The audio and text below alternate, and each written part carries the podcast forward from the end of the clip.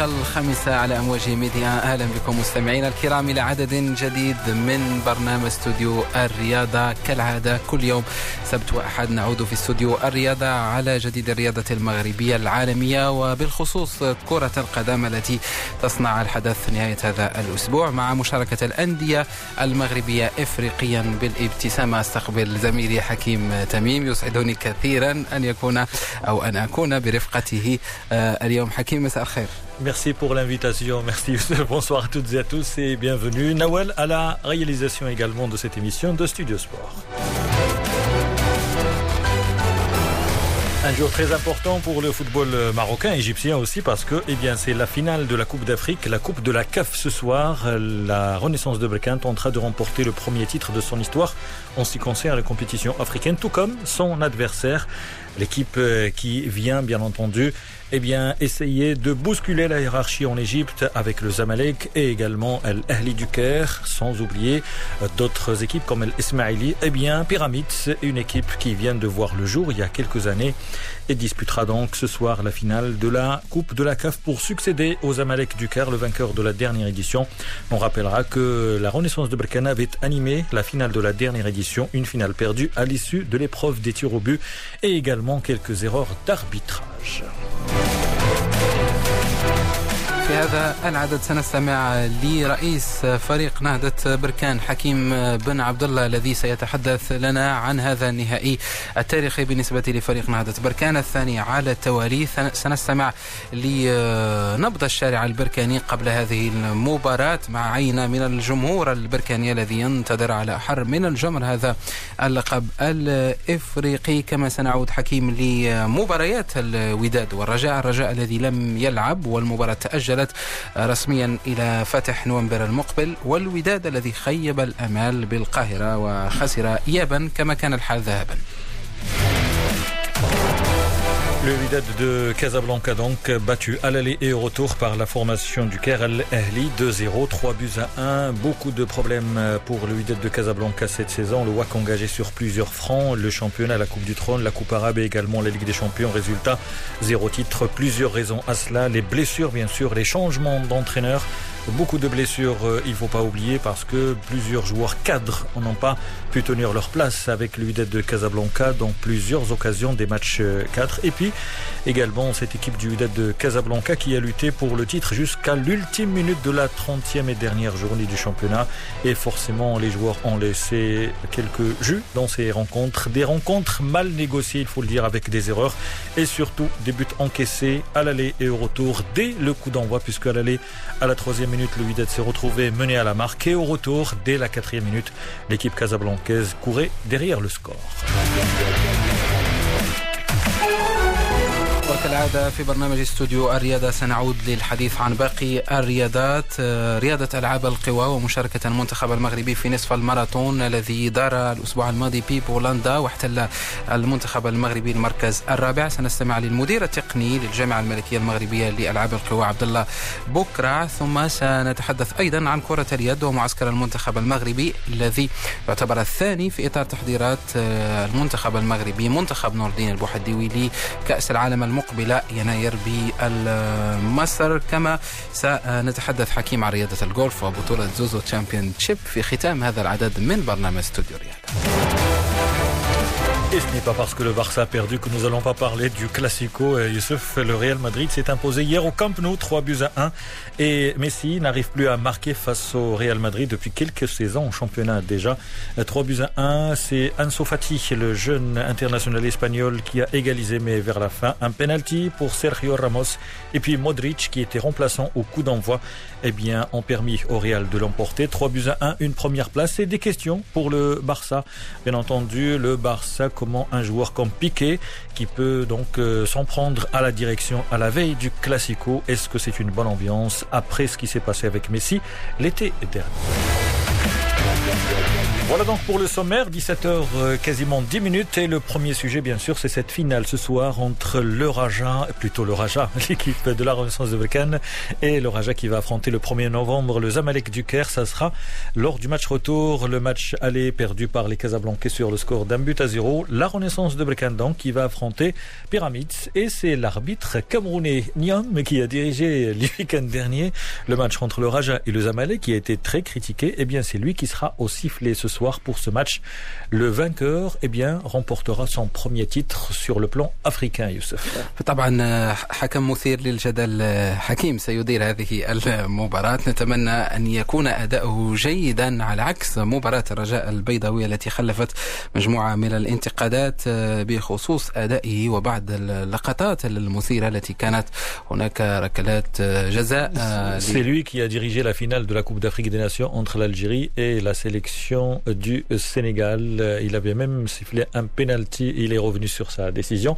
Mais n'empêche, bien entendu, même la question qui se pose, c'est au niveau euh, des responsables des arbitres au niveau de l'avare, parce que même pour le penalty de Rahimi, certains pensent que Rahimi est tombé avant le contact. Par contre, en ce qui concerne les fautes de main, il est difficile avec les nouveaux règlements de siffler des penalties. Euh, en tout cas, pour la première action, il y avait peut-être un penalty en faveur du Raja, mais ce n'est pas à cause du penalty que le Raja a perdu. Il y a eu quelques occasions et quelques arrêts aussi du gardien du Zamalek, sans oublier eh bien, quelques blessures et quelques absences côté Rajaoui qui ont fait que le Raja n'a pas été à la hauteur en tout cas de cette rencontre même si tout reste possible pour le match retour. ونعود لمباراة نهضة بركان حكيم. ربما في تمهيدنا للحديث عن هذا اللقاء ولرئيس الفريق الذي سنستمع إليه بعد لحظات. نتحدث عن فريق بيراميدز عن نهضة بركان هذا الموسم في مسابقة كأس الكونفدرالية بعد الأرقام الخاصة بالفريقين. هذه السنة فريق بيراميدز لعب 15 مباراة فاز في 12 وتعادل في مباراة وخسر مباراتين سجل 31 هدفا واستقبلت شباكه سبعة أهداف بالنسبة لفريق نهضة بركان لعب 13 مباراة فاز في سبع مباريات تعادل في ثلاث مباريات وخسر ثلاث مباريات سجل 27 هدف واستقبلت شباكه 12 هدفا توازن كبير بين الفريقين فريق بيراميدز الذي يقوده قائد الفريق قائد منتخب المصري عبد الله السعيد لاعب الوسط المتميز ومن جانب نهضة مركان نعول على محسن يجور. كيف هي الأجواء وكيف يفكر رئيس الفريق حكيم بن عبد الله الذي تسلم النادي هذا الموسم قبل ساعات من المباراة النهائية؟ نستمع إليه. الحمد لله ناس بركان رجعت عنده واحد الشخصية. اللي مامن بها الجميع ديال آه، شخصية البطل و les objectifs ديالهم soi-disant طلعوا فيهم. Alors الأجواء اللي كتحيط بالفريق أنا بالنسبة لنا كلشي الظروف آه، مهيئة. الحمد لله اللاعبين مهيئين بشكل جد جيد. هناك مجموعة ديال اللاعبين اللي كما عرفتي كانوا خادوا معنا الغمار آه، السنة الفارطه وكانت مقابلة اللي كانت مشوقة ضد فريق الزمالك المصري وتحسمت في صغيرة لسوء لسوء الحظ. هذه السنة هذه les mêmes joueurs كاينين في هذا النهائي هذا. ضافوا لهم لاعبين كذلك اللي عندهم تجربة ولعبوا نهائيات بهذا النوع هذا وخذوا des coupes و des champions كذلك كاينين مع الفريق. donc الحمد لله نعتبر كان داخل هذه النهاية هذه في الثوب ديال ديال الفريق البطل. إن شاء الله ربي يوفقنا وكما قلت ونهديو هذه الكأس هذه لبراكنا خاصة والمغاربة كافة لعبوا ماشي غير بالفريق البرتقالي لعبوا بالألوان ديال الرايه المغربية ونشرفوا بلادنا. وهذا الشيء كلشي دافع باش إن شاء الله نكونوا في في الجور الجاي نكونوا في نهارنا. طيب سي حكيم بن عبد الله أكيد بأن الجميع اليوم يتابع الخصم الجديد لفريق النهضة البركاني وهو بيراميدز. بيراميدز المصري كما تعلمون هو فريق أنشئ في العام 2008 بمعنى فريق آه، جديد فريق شاب فريق فتيل لكن يملك أسماء آه، كبيرة. فريق النهضة البركانية في السنوات الأخيرة بات يمتلك تجربة إفريقية واضحة جدا بأسماء مجربة. نتحدث عن يجور عن حدراف عن مجموعة من الأسماء الذي أيضا محمد عزيز آه، الكابتن الفريق.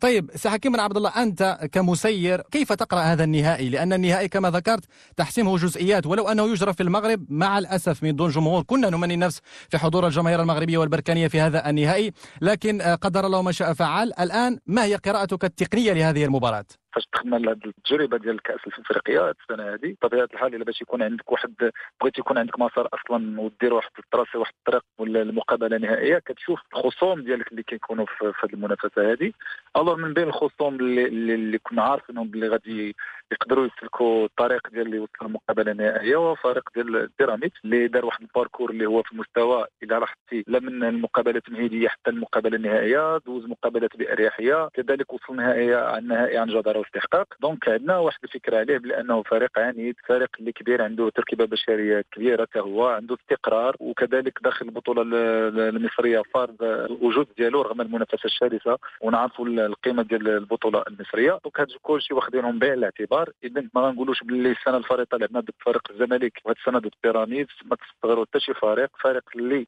حنا نكونوا واجدين إن شاء الله ونستغلوا جميع les détails جميع الحوايج اللي في مصلحتنا ونكونوا واقفين. donc باش نقدروا ناخذوا هاد la coupe عارفين باللي مقابلة ما غتكونش سهلة مقابلة ما غاديش تكون في المتناول مقابلة غادي تربح ما تتلعبش ومقابلة اللي تستافد من الجزئيات الصغيرة راه هو اللي غيفوز بها.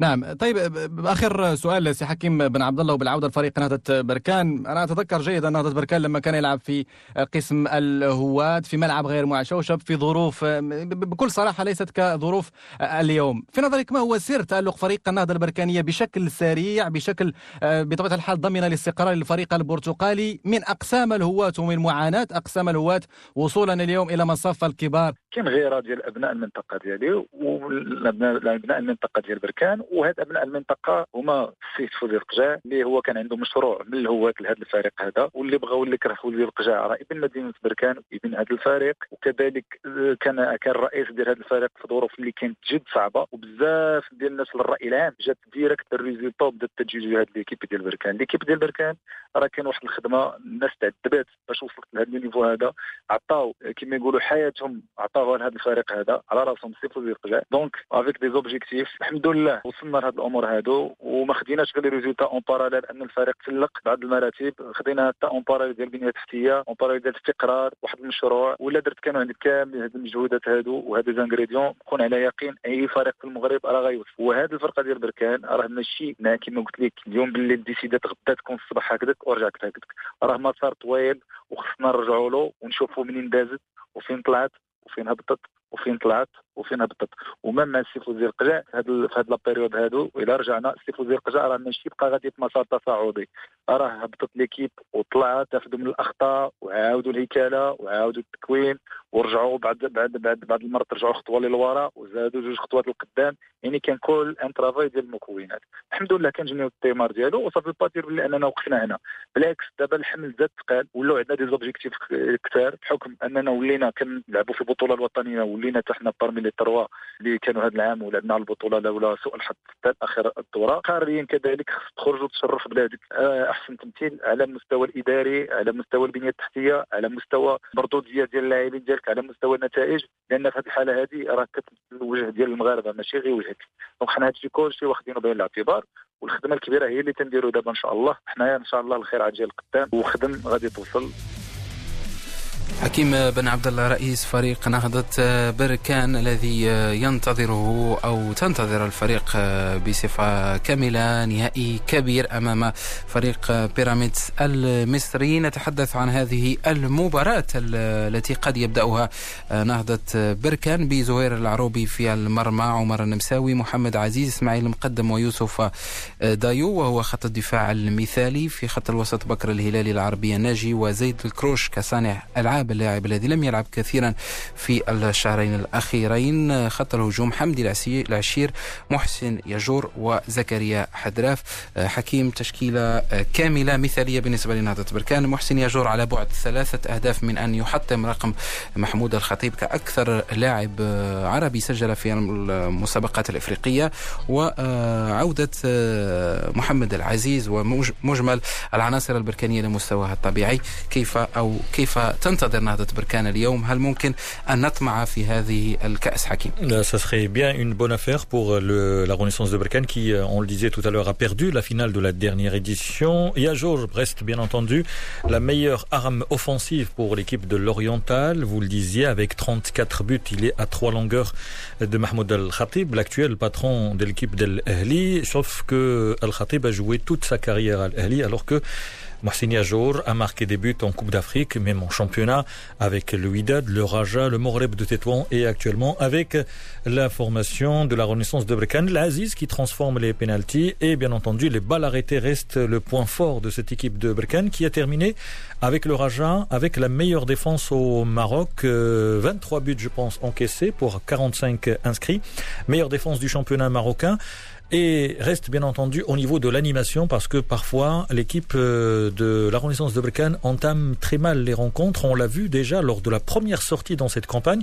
Eh bien, la Renaissance de Brecan avait perdu, je pense, au Ghana face à Gold. Euh, c'est pas Goldfield, mais euh, c'est une équipe de Gold du, Ghana avant de refaire son retard à domicile. Il y a eu un match au Madagascar lors du match barrage et ensuite il y avait des matchs de poule avec une seule défaite. C'était face à Motema Pembe et ensuite une en quart de finale au dépend d'Al-Masri, victoire 1 à 0, match nul en déplacement. Et puis cette euh, victoire face au Hassania d'Agadir, c'est une équipe qui est très dangereuse sur balle arrêtée, mais bien entendu qui parfois pêche quand il, s'agit de d'être euh, très performant en ce qui concerne le secteur offensif. Et reste le gardien de but qui est euh, qui a une large une grande expérience mais bien entendu, les points arrêtés, le point force reste bien entendu les balles arrêtées pour l'équipe de l'Oriental.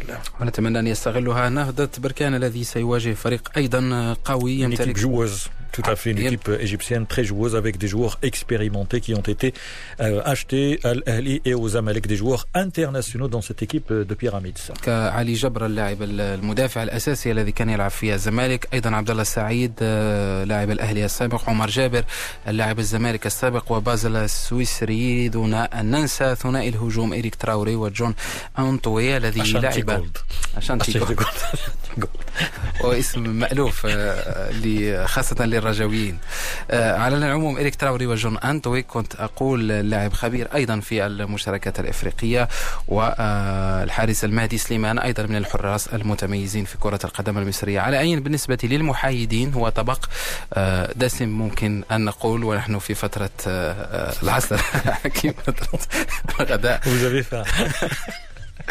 على أي نستمر.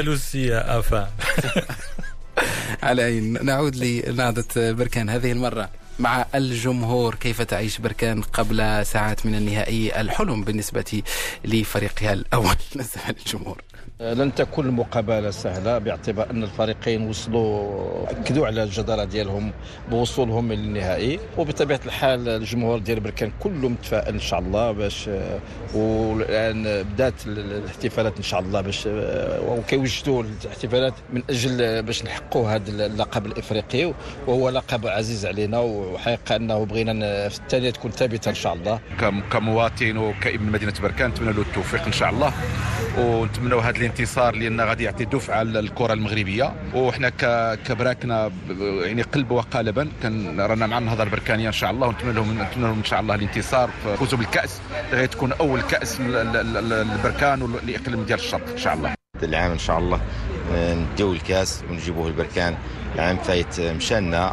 وقليل من الحظ كنا ندوزو. ضربات الجزاء ما خاننا الحظ فيهم. ولكن الحمد لله هذا العام عازمين. نجيبوا الكاس البركان بإذن الله إن شاء الله. البركان كان غادي تلعب بسميت المملكه المغربية. هذا شعارنا كلنا مع بركان. ونطلبوا بالناس ديال بركان الأعيان وكذا. إن شاء الله غادي نجيبوا الكاس اللي حنا مشتاقين له بزاف. ونطلب اللعابة يديروا يدفيت ما يفكروش في في, في, في الرواتب الشهرية يفكروا غير في نديو لاكوب هذه آراء جمهور نهضة بركان التفكير في تحقيق هذا اللقب المهم الذي سيكون الأول في المنطقة الشرقية كما يقول جمهور نهضة بركان. وأيضا لا ننسى مولودية وجدة الفريق الذي تعاقد هذا الأسبوع مع عبد السلام مود ومشروع جديد بالنسبة للمولودية وطموح من أجل المشاركات الإفريقية. على أي نترك نهضة بركان؟ اللقاء على الساعة الثامنة. مساء نهضة بركان بيراميدز المصري بالمجمع الرياضي الأمير مولاي عبد الله بالرباط Thank you. نفتح آه، ملف فرق الدار البيضاء آه، قبل أن نتحدث عن الوداد. رجاء البيضاوي قدم طلبا لتأجيل المباراة بداية هذا الأسبوع مباراة إياب نصف نهائي دوري أبطال إفريقيا أمام الزمالك المصري. الاتحاد الإفريقي بعد اجتماعات مكثفة آه، وافق على طلب فريق الرجاء البيضاوي. المباراة تؤجل إلى غاية مستهل نوفمبر المقبل. الناطق الرسمي باسم فريق الرجاء سعيد وهبي. نستمع إليه يقول بخصوص هذا الموضوع. المقابله اجلت رسميا نهار إن شاء الله نهار 1 نوفمبر 2020 في القاهرة ومن طبيعه الحال فريق الرجاء الرياضي تيسجل بارتياح هذا القرار اللي كان الأصل ديالو هو واحد البؤرة ديال هذا الكوفيد 19 داخل فريق الرجاء الرياضي. فكاين واحد البروتوكول ديال ديال dépistage غادي يبدأ اولا باللاعبين اللي كانوا مصابين الأسبوع الماضي أي زريدة وننح. طبيعه الحال من بعد أسبوع غيكون واحد واحد الفحص ديال اللاعبين الحاليين اللي مصابين بالكوفيد. فريق الرجاء الرياضي هو معبأ باش إن شاء الله هاد اللاعبين اولا يرجعوا للعائلات ديالهم بصحة وسلام ويرجعوا للفريق ديالهم والجمهور ديالهم. سعيد وهبي الناطق الرسمي باسم فريق الرجاء البيضاوي حكيم كيف ممكن للرجاء أن يستثمر مدة التأجيل من أجل التحضير لمباراة الإياب وشاهدنا الوداد كيف فشل في ذلك هل الرجاء قادر على العودة في بالتأهل من مصر Bien sûr que c'est possible, mais on le sait, surtout que les joueurs sont dans une période de confinement et pendant le confinement, il est strictement de pratiquer toute activité sportive. Dans quel état de forme seront les joueurs C'est une bonne nouvelle pour certains qui retrouvent la compétition parce qu'il y avait pas mal de blessés dans cette équipe du Raja de Casablanca. Mais n'empêche, on le sait, la compétition, quand il n'y a pas d'entraînement, surtout avec des organismes saturés, on le sait, le Raja a disputé plusieurs rencontres sur des périodes très courtes. C'est faisable, bien sûr que c'est faisable lors du match retour, d'autant plus qu'un but à zéro, c'est facile à surmonter, mais reste que l'équipe en face est expérimentée et on a vu Al-Ahli face au de Casablanca, l'entraîneur s'est permis, l'entraîneur de l'équipe égyptienne s'est permis le luxe de sortir cinq joueurs, dont le gardien. C'est dire que les Égyptiens ont confiance en leur euh, capacité, mais n'empêche, le Raja a l'habitude de s'imposer à l'extérieur, de ramener des titres et de se qualifier de l'extérieur.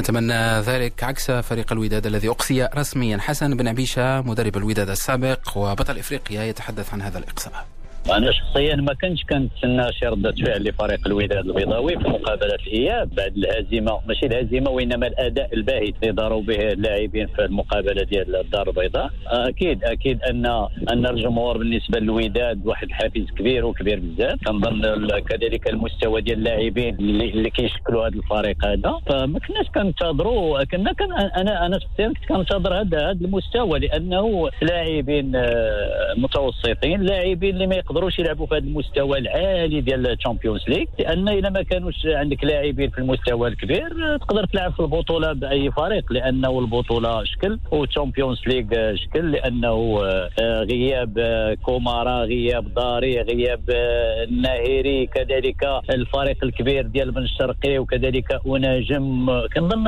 هادو لاعبين اللي اللي ما يمكن ما بقيناش غنقدروا نلقاوهم ولكن باش تلعب فريق بهاد اللاعبين هادو اللي اللي عانت بهم الوداد طيلة البطولة رغم أنهم كنظن رجعوا في, في, في البطولة ولكن بشكل متأخر. وكذلك تغيير الإدارة التقنية لأكثر من من ثلاث مرات أو أربع مرات. فهنا كيبين لك بانه كاين la panique كاينة la panique في, في, في الوداد. وأنا شخصيا بالنسبة لي هذا هو المستوى اللي كنت كنتظر ولكن ماشي الطريقة اللي كانت كانت صعيبه بزاف لأنه بعد الهزيمة بجوج صفر ما كانتش تماما رده فعل ديال ديال ديال الفريق البطل كما كنقولوا. بالتالي كتلقى هذا المستوى هذا ولكن اللي قلقنا شوية هو المستوى الهزيل ديال ديال ديال الإياب لاعبين ولكن كان متوقع c'est bon عبيشة لأنه إلا شفنا التشكيله ديال فريق الوداد البيضاوي اللي خط مباراة الذهاب وقارنها مع مباراة الاياب هي نفسها حتى على مستوى الاختيارات في دكه البدلاء ليست هناك اختيارات كثيرة أمام جاموندي وحتى جاموندي بعض الجماهير ربما تريد أن تحمل مسؤوليه جاموندي صحيح تكتيكيا يتحمل جزء من المسؤولية ولكن لا تحس بالفريق بهوية داخل المستطيل الأخضر. لا توجد حلول حتى في وسط الميدان. وليد الكارتي مثلا بديع عوك لا ي... لم يجد الحلول في الجهة اليمنى. لا وجود لأي آه، فلسفه كرويه لخلق الفرص والاتجاه إلى الخط الأمامي. كازادي المفروض يعني أن يعطي الإضافة في الخط الأمامي كرأس حربة لم يترجم أي كرات لم يقدم أي إضافة. بمعنى حتى أسماء التي كانت حاضرة لم تكن لم تقدم الإضافة لفريق الوداد. هل تعتقد بأن الوداد دفع ثمنا اولا لميركاتو البئيس الذي كان في فترة الانتقالات الشتوية وأيضا الاعتماد على أسماء يمكن أن نقول بأن وصلت ربما إلى مرحلة الإشباع داخل فريق الوداد البيضاوي. أنا في نظري قلتي ما نعطيوش المدرب ما نحملوش المسؤولية الكبيرة. أنا أنا كنقول العكس لأنه لا غاريدو ولا ولا غاموندي إذا كانوا مدربين محترفين خصو كيعرفوا خاصة كيعرفوا البطولة الوطنية. أنا ما نجيش اذا لقيت فريق بهذا المستوى بهذا النيفو ديال هاد اللاعبين هادو وأنا اللي ما تحملش مسؤولية ديال جلب اللاعبين. أنا ما نجيش لهذا الفريق لأنه آه، آه، أنا غير ملاحظة بين قوسين لأنه ما, ما أنا ماشي من عادتي باش نكريتيكي شي مدرب حيت أنا مدرب كنقدر نغلط نغلط ونغلط ونغلط ولكن غير غير بين مقابلة ومقابلة أسبوع. الأهلي جاو لعبوا ب 4 4 2 كلاسيك خلقوا لنا متاعب كبيرة وكبيرة بزاف ونمشي أنا لمصر وتفرجت في الأهلي أش داروا لي أنا في مدينة الدار البيضاء وغنلعب بأربعة واحد جوج ثلاثة. هنا هنا كيبان بأنه ما يمكنش مع هذا الفريق بهذا المستوى ديال اللاعبين اللي عند أهلي تلعب un milieu défensif. أنا إلا لعبت نقاش في فلالي لعب نقاش وجبران. راه هي الوداد كتلعب 4 4 2 3 1 بالنسبة لي أنا شخصيا غير الأخطاء أخطأنا ولكن نعترفوا بالأخطاء ديالنا. هذه جينيراسيون قدر تكون سالات حسن بن عبيشة يتحدث عن هزيمة الوداد البيضاوي أمام الأهلي المصري بعد الفاصل الذي يقودنا لموجز الخامسة والنصف. نعود في الجزء الثاني من استوديو الرياضة.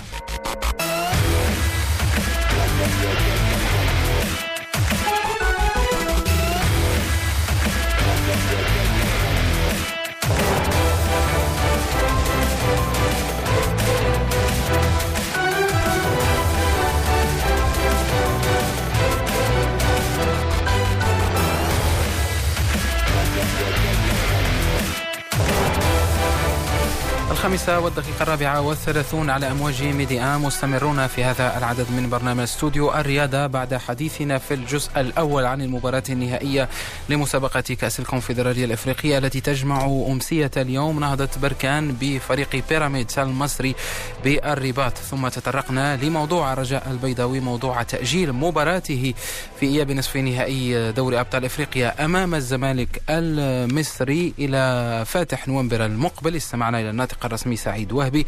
ثم تحدثنا عن فريق الوداد البيضاوي مع حسن بن عبيشة بطل إفريقيا سنة 92 رفقة الوداد وأيضا المدرب السابق للفريق. تحدث عن الخروج المهين للفريق من الدور نصف النهائي بعد مباراتين للنسيان سواء بالدار البيضاء أو أيضا بالقاهرة. الآن نفتح المجال لكرة القدم المحلية حركية تشهدها مختلف الأندية. الأندية للتحضير للموسم المقبل. تحدثت سابقا عن مولودية وجدة وتعاقدها مع عبد السلام وادو فريق الدفاع الحسني الجديدي حكيم يغير من جهته المدرب ويتجه نحو وجه قديم جديد بالنسبة للدي جي عبد الحق بن شيخة l'entraîneur algérien qui a déjà dirigé par le passé le Difa Adel Jedida, une équipe avec qui il a remporté la Coupe du Trône aux dépens du Raja.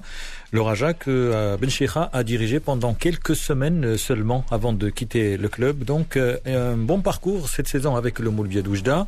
Malheureusement pour l'équipe de l'Oriental, euh, qui a par le passé remporté des titres au Maroc, eh bien, a raté la dernière marche, le dernier, la dernière ligne droite euh, qui a permis donc au FUS de Rabat de d'occuper la quatrième place, alors que depuis le début de la saison, le Moulier Doujda a même occupé par moment la première place. Et aujourd'hui donc, retour au Bercail pour Abdelhak Ben du côté du Difa Del Jedida, le Difa qui a été, on le sait, perturbé par les changements d'entraîneur. Zaki, ensuite un technicien algérien et ensuite un autre entraîneur après le confinement, eh bien, Abdelhak Ben retrouve euh, la maison en quelque sorte et un club qu'il a déjà dirigé. Ce n'est qu'un retour au Bercail. J'ai eu beaucoup d'offres de l'étranger et du Maroc. J'ai pesé le pour et le contre. Et finalement, j'ai choisi le DAJ pour des raisons sportives et affectives. Car c'est au DAJ que les gens m'ont connu. et au DAJ que j'ai gagné mon premier titre au Maroc, et aussi pour les gens qui m'ont aimé et respecté. À la fin, je veux rendre hommage au Oujdi et euh, notamment à M. Mohamed Houar, le président, un frère et un président gentleman. Bon courage pour Oujda et que du bonheur Inch'Allah. Voilà, c'était Abdelhak Ben Chikha, le nouvel entraîneur de l'équipe du Difa Del Jadida. Il quitte donc le Mouloudia d'Oujda et le Mouloudia qui a nommé un nouvel entraîneur, euh, Abdeslam Ouadou, l'ancien international marocain qui a évolué en France et au Qatar. Il a fait partie de l'équipe du Maroc qui avait atteint la finale de la Coupe d'Afrique des Nations. C'était en 2004 et Badou Zaki avec un système de 3-5-2 euh, bien sûr quand il s'agit d'attaquer avec des joueurs de qualité en défense, Talal et surtout, surtout Nordin Neibet, le capitaine, avec des joueurs qui ont percé au niveau puisque l'ami de Abslam Ouaddo, il s'agit de Regragui, eh bien Regragui qui est devenu entraîneur par la suite, il a même été avec la sélection du Maroc en tant que technicien. Et aujourd'hui Nordin, j'allais dire Nordin Regragui, eh bien Regragui est annoncé du côté du Wydad de Casablanca, ce sont des rumeurs bien entendu puisque après avoir quitté le FUS, il est parti au Qatar. Mais ça s'est mal passé, il est libre en ce moment. Donc on parle du football masculin et aussi le football féminin. Vous le savez, le Covid-19 a perturbé la programmation de plusieurs euh, compétitions. Et le football euh, féminin, l'information, c'est que les Lions de l'Atlas, la sélection marocaine en ce moment, est en stage de préparation à Marmora jusqu'à la fin du mois pour préparer les prochaines échéances. Et, on a posé la question à Salma Amani, joueuse de la sélection marocaine. Elle évolue en France, à Dijon. D'abord cette préparation et ensuite d'autres sujets qu'elle va aborder avec euh, Ali Salahdin. Pour ce stage, on est arrivé donc euh, lundi pour ma part. Ça fait du bien de revenir avec la sélection marocaine parce que ça faisait un moment qu'on n'était pas venu avec la situation actuelle et la crise du Covid. Euh, donc ça fait énormément plaisir de retrouver ses coéquipières en sélection. Donc on a une semaine, on a eu une semaine de travail assez chargée avec euh, deux entraînements par jour en général, plus des, des, séances vidéo, bien sûr tactiques, etc. Donc on a un groupe avec des jeunes joueuses et des joueuses avec un peu plus d'expérience. Donc ce qui permet d'avoir un groupe assez homogène et du coup euh, c'est plutôt bien pour travailler. Après voilà, sachant que la canne a été euh, annulée, ben on continue quand même à travailler même si euh, voilà l'échéance elle, elle sera repoussée il y a quelques années quoi. Et comme vous l'avez souligné, l'année a été particulière avec euh, cet arrêt forcé en raison du Covid-19. Euh, ça a été euh, difficile ce retour, ce rassemblement arrive à point nommé pour vous. ça a été difficile de retrouver les mécanismes pour justement relancer la machine. Ce qui a été difficile avec euh, la crise du Covid, c'est à la reprise avec euh, mon club parce que comme on s'est arrêté euh, beaucoup plus longtemps que d'habitude, il a fallu faire une préparation adaptée. Donc on a une préparation de huit semaines, donc c'est très long. Et le corps, forcément, il avait, il avait pas l'habitude, il n'a pas l'habitude de s'arrêter autant. Donc c'est ça qui a été compliqué pour gérer les blessures, etc. Mais ça a été bien fait dans le club. Et euh, qui concerne la sélection, non, il n'y a pas eu de problème d'automatisme. Euh, moi, quand je suis revenue, euh, je me suis sentie bien euh, tout de suite. Enfin, ça n'a pas changé grand-chose. Les filles, je les connais, je connais la plupart des filles, donc euh, ça fait quelques années que je joue avec elles. Donc non, j'ai pas eu de problème de mécanisme d'automatisme. En tout cas, le stage arrive donc au bon moment pour vous, la sélection marocaine. À présent, vous allez être tourné vers vos prochaines étapes, vos prochains objectifs.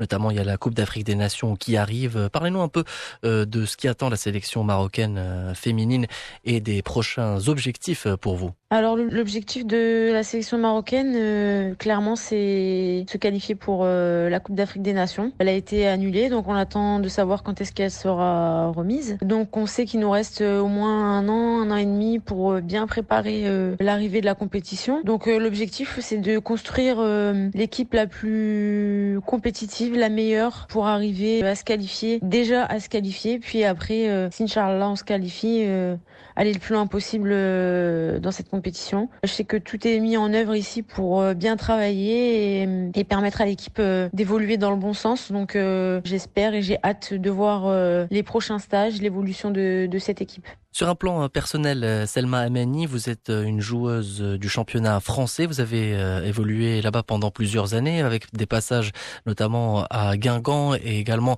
l'équipe de Dijon où vous jouez actuellement. Parlez-nous un peu de votre saison avec l'équipe de Dijon ainsi que vos années passées du côté du championnat français. Ça fait plus de dix ans que je joue en D1 en France. J'ai passé dix ans à Guingamp. Là, je suis à Dijon depuis cette année où je rejoins ma coéquipière Elodie Nakache de la sélection. Et actuellement, on est quatrième au classement du championnat. Donc on fait un bon début de saison, ça se passe bien, la préparation s'est bien passée. Donc voilà, j'ai hâte que la saison continue dans ce sens-là. Enfin, dernière question, Selma Amani, par rapport à votre expérience avec le championnat français ainsi que vos sélections avec l'équipe marocaine féminine, ça vous donne l'occasion de voir comment l'équipe évolue, le football féminin évolue, les joueuses marocaines que vous côtoyez, qui évoluent en Botola Pro, euh, sont également avec vous. Euh, est-ce que vous pensez que le championnat marocain ainsi que le football féminin en général est sur la bonne voie? Concernant la sélection marocaine et, son évolution, je suis arrivée en sélection il y a plusieurs années. C'était vraiment euh, très très en retard au niveau de la formation, du niveau des infrastructures. C'était vraiment très limité. Je sentais qu'à l'époque, euh, le football féminin, c'était pas forcément une priorité. Et depuis 2-3 ans là, que je suis revenue en, sélection, j'ai remarqué une évolution énorme, que ce soit au niveau des infrastructures, au niveau de la considération de la fédération auprès des joueuses, bien sûr au niveau de le niveau de jeu. Le niveau de jeu a, a fortement euh, évolué et euh, bien sûr euh, tout ce qui est formation, coaching, etc. Je sens vraiment que le Maroc est en train d'évoluer dans le bon sens à ce niveau-là. Il y a beaucoup d'efforts de, fait, il y a beaucoup de personnes qui veulent apporter leur expérience au Maroc et c'est vrai que l'évolution est quand même assez énorme. Vraiment, j'ai vu la différence entre il y a quelques années et maintenant. Et pourvu que ça continue, j'espère que ça va continuer parce que je pense réellement que le football féminin marocain a, une, une grande marge de progression et est capable de faire de très bonnes choses dans l'avenir. Salma Amani, joueuse marocaine de la sélection, actuellement en stage à Marmora, l'équipe du Maroc des U20 pour rappel, qui avait remporté le tournoi du, des U20 il y a quelques mois, un autre tournoi en Tunisie. Et puis il y a eu cette coupure en raison de la pandémie, la reprise des compétitions et surtout des rassemblements en attendant l'officialisation des compétitions. Cela dépend bien sûr en fonction de la crise sanitaire. ونفتح الآن ملف باقي الرياضات. البداية برياضة ألعاب القوى ومشاركة المنتخب المغربي في بطولة العالم لنصف الماراثون التي دارت الأسبوع الماضي ببولندا. المنتخب المغربي احتل المركز الرابع حسب الفرق. عبد الله بكراع المدير التقني المغربي يحدثنا عن هذه المشاركة. المشاركة اللي جات في الظرف هذا اللي هو شي شوية صعيب ولكن الحمد لله حنا حاولنا أن نشاركوا بواحد نعطيو فرصة لواحد الشباب اللي واحد l'espoir ديال المغرب. يعني واحد العدائين اللي هما جداد وشباب كما كتعرف وما عندهمش expérience إلا شتي التركيبه ديال المنتخب اللي هما كيلعبوا الماراثون اللي هو رضا العربي والقمري والسهلي اللي هما des marathoniens وكاين واحد جوج espoirs اللي هو أطلح اللي عنده 20 طون أصغر مشارك في ديك الدورة وكاين طوريز. هاد جوج اللي هما كيلعبوا ال 5000 و 10000 وحاولنا أنهم يعني تعطاهم واحد الفرصة يلعبوا ال champion du monde باش يتخصصوا إن شاء الله باش يكون عندنا في المستقبل واحد العدائين ديال ديال 5000 و 10000 بالنسبة للعدائين اللي هما ديال الماراثون يعني كما كتعرف في الساحة يعني الرياضية يعني قلال les compétitions هذا العام. بحكم هذا الوباء فقلال حتى ال managers لقاو صعوبة أنهم يونجاجيو لي فبالنسبة لنا حنا كانت واحد المحطة اللي هي محطة ديال الاحتكاك وواحد المحطة اللي هي عالمية باش حتى الدراري يكونوا على استعداد هو بدني ونفسي يعني الألعاب الأولمبية بإذن الله. وعلى مستوى النتائج كان هناك نتائج جيدة بالنسبة لهؤلاء على مستوى الفردي وحتى الأرقام كانت أرقام شخصية جديدة بالنسبة لهؤلاء العدائين. يعني في ظل هذا الوباء وهذا فالحمد لله يعني هذا العدائين ديالنا استطاعوا أنهم يحصلوا على واحد المرتبة اللي جد جد مشرفة وواحد لابريستاسيون اللي كانت زعما كيشهد بها الجميع جميع المتبعين لا على المستوى المغربي ولا على المستوى الدولي وحاجة أخرى هو أن يعني حتى لنا الصف الرابع أمام 44 ايكيب مشاركه بالنسبة للأرقام ولا الترتيب ديال العدائين مثلا السهلي دار واحد الساعة 0004 وكلاسه دوزيام. بالنسبة لمحمد العربي كلاسه مراد يعني 13 يعني ساعة 0017 وكاين محسن أوطلحة اللي هو قلت لك هذا باقي واحد الشاب هو 20 كلاسه كان ودار ساعة صفر صفر 29 وهذا يعني هذا الشاب هذا يعني 20 أول مرة كيلعب سمي ماراطون وحتى احتل هذه المرتبة ودار هذا التوقيت. وهذا هذه مبشر ديال الخير بالنسبة لهذا العداء اللي هو باقي شاب وباقي صغير صغير بزاف. ولكن كما كنقول لك أنا بهاد الشباب اللي هما باقيين صغار وواحد الطموح اللي عندهم وواحد ليسبري دي كيفاش يخدموا فكنظن أننا بالنسبة لنا راه بحال الديناميك ديالنا. عبد الله بكرة المدير التقنية المغربي يتحدث عن مشاركة المنتخب المغربي في نصف الماراثون بطولة العالم ببولندا. 17h47, euh, on va parler golf à présent avant euh, de revenir euh, pour évoquer le handball et le golf. C'est le tournoi Zozo Championship. Ça se passe aux États-Unis. La dernière édition s'était déroulée au Japon avec la victoire de Tiger Woods, mais l'ancien numéro 1 mondial, eh bien, n'est pas encore en forme. C'était le retour. Une première journée catastrophique. La deuxième, c'était vendredi, ça allait mieux, mais hier, eh bien, il est retombé dans ses euh, travers. Il n'est pas en forme, il n'est pas encore au point, disent les experts. Et c'est Justin Thomas qui est en tête de ce tournoi, qui fait partie des tournois du PGI.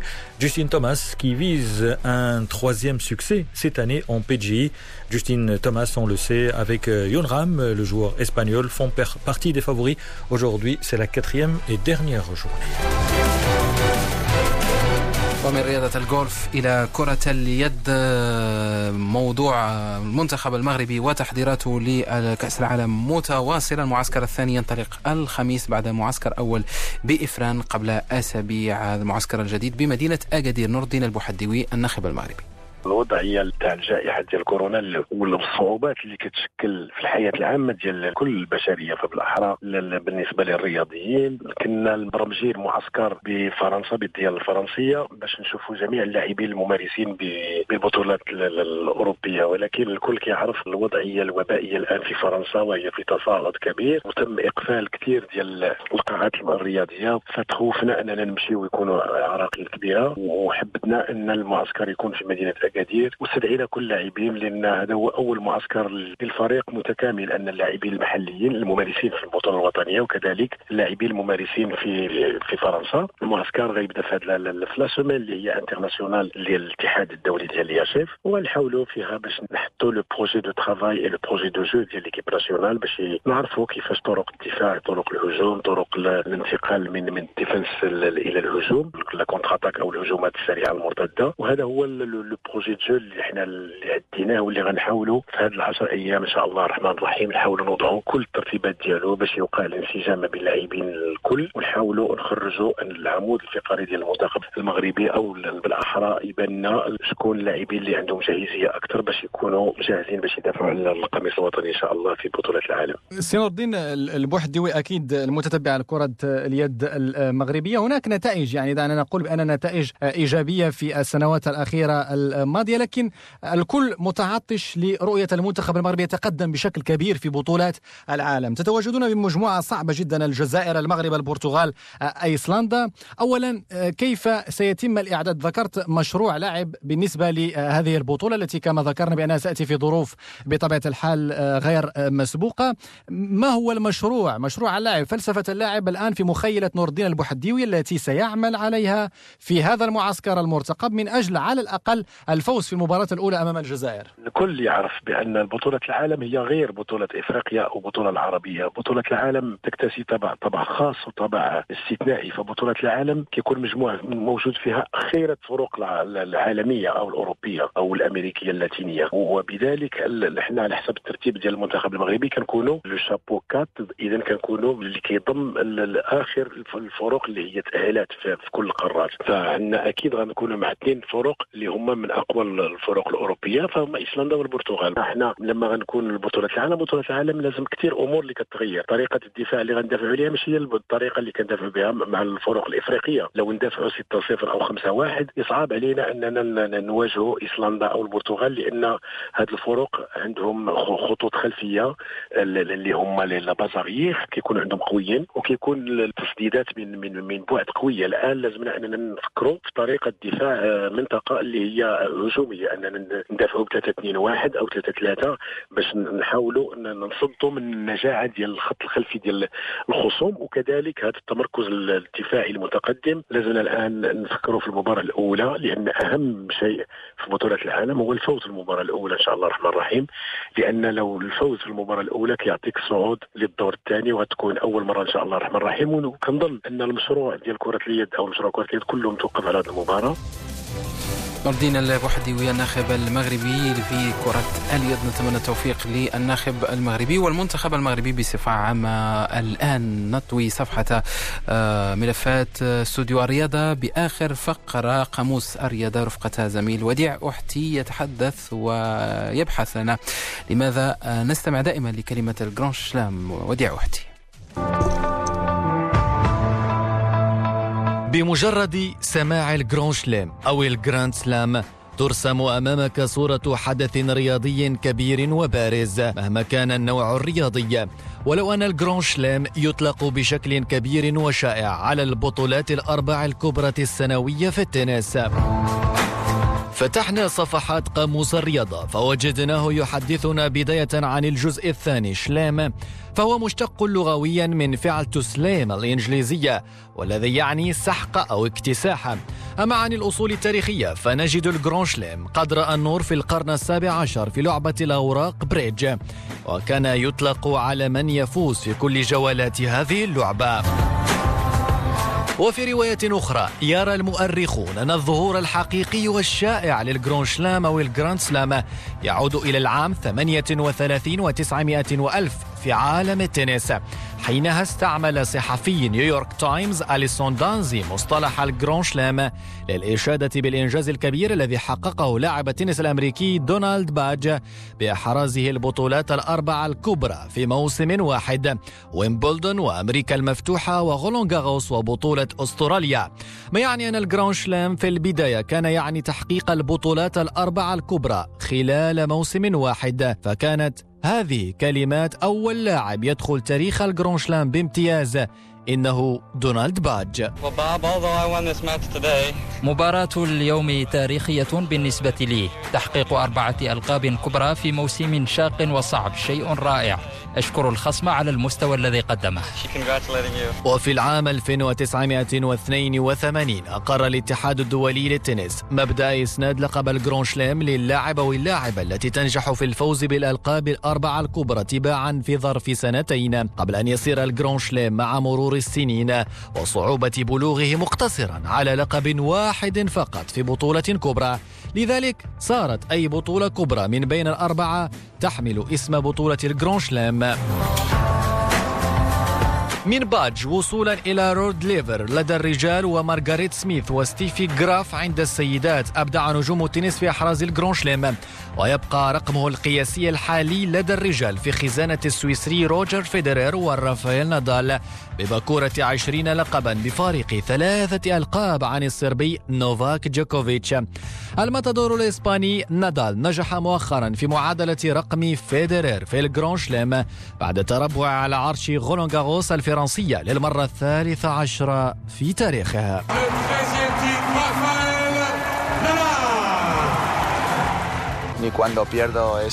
من الواضح أن الفوز في رولان جاروس ساعدني في مواصلة العمل والشعور بمزيد من الحماس والطاقة الإيجابية.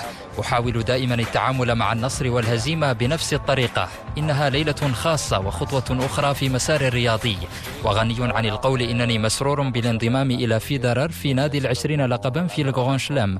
وسنرى ما يخبئه لنا المستقبل. الرقم القياسي للجرون شلام ما يزال ثابتا بمداد لاعبة التنس التاريخية وهي الأسترالية مارغاريت سميث التي تحتفظ ب 24 لقبا بفارق لقب واحد عن الأمريكية سيرينا ويليامز والتي دونت باسمها آخر لقب Grand Chelem في العام 2017 ضد شقيقتها فينوس ويليامز في بطولة أستراليا. فماذا قالت ويليامز على بعد لقب واحد من معادلة الرقم القياسي؟ لا أعشق الأرقام كثيرا في البطولات الكبرى. ما أفكر فيه دائما هو العمل من أجل التتويج. لكن لأكون صريحة وصولي إلى لقب الثالث والعشرين في الجراند سلام شيء رائع ولم أكن أتخيل ذلك نهائيا. إن كان الجراند سلام ارتدى ثوب التنس لسنوات فقد بات شعارا لباقي أبرز البطولات الرياضية. أبرزها في رياضة الجولف وبطولات الجران شلام الأربع في مختلف المسالك الخضراء Dernier dossier de Studio Sport, euh, bien entendu signé Wadir euh, Ouhti. On aurait aimé euh, prolonger, mais Nawal à la réalisation nous demande de rendre l'antenne. C'est la fin de cette édition. Merci Youssef, merci à tous nos éditeurs et excellent début de soirée à l'écoute de Média.